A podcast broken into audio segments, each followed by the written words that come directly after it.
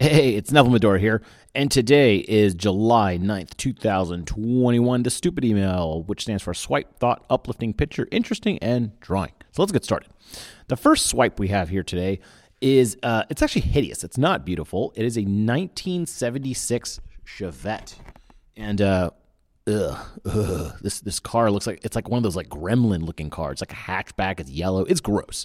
But this 1976 magazine ad had almost no copy, and it just let the unique design and shape, especially for that era, stand out and do the talking for the ad.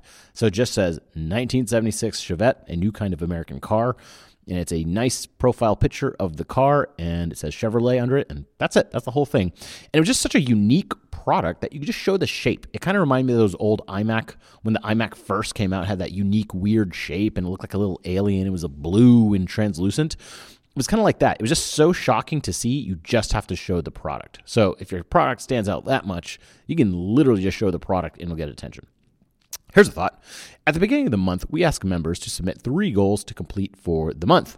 This is amazing for accountability. And so in this picture, it's July 2021 goals, and there's like a, a ton of um, goals that we've anonymized out to protect people's names.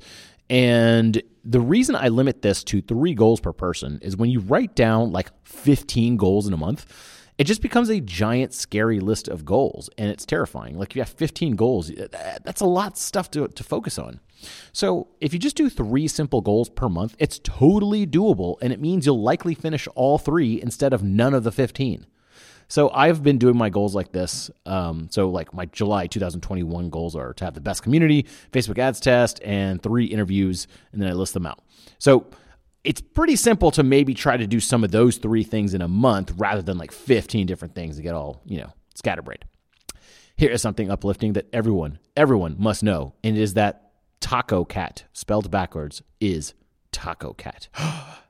I have a shirt, and I was either gifted the shirt or stole it for a friend. I honestly don't remember, remember where I got it. But this is a profound message that must be spread that Taco Cat spelled backwards is Taco Cat. I know it's not very useful, but it's funny, so I included it today. And uh, here's a picture. And over the 4th of July, me and a couple of friends went paddleboarding on the lake in Austin and sat almost directly under the fireworks, uh, close enough to where the cops were like, uh, you got to go back, or like all the fallout's literally going to fall on you. And it was super neat. So there's some pictures here where we're uh, taking off and the sun's kind of setting. We had about a mile of paddling before the fireworks, and we just lazily pat, uh, paddled there. It was fun and chatting and hanging on a smooth lake, and there's tons of other people going. And when we finally got there, it was so cool. Um, it was very difficult to take pictures. My phone was in my CamelBak, which had uh, ice water in it, so it was just fogging up all the time. So I got a couple of nighttime pictures. Um, and it, it, was quite dark. So I got a picture of my buddy Noah where like the fireworks are exploding just right at the right moment. And I got one picture of all the people behind us as a bright firework exploded. So I was like bright enough to get a picture. It was just such a such a memorable day. It was really fun. Uh, anyways, here's a little something interesting. Um, I recently did an A/B split test on about 11,923 people each. I don't know why I said about. It's literally 11,923 people. And can you guess which subline subject line one so subject line A was one person media companies, or subject line B was creating digital assets. Now we're doing this on 11,000 plus people each, so we should have something statistically significant. And the winner was B. It was uh, creating digital assets. But here's the thing it won by only 0.2%.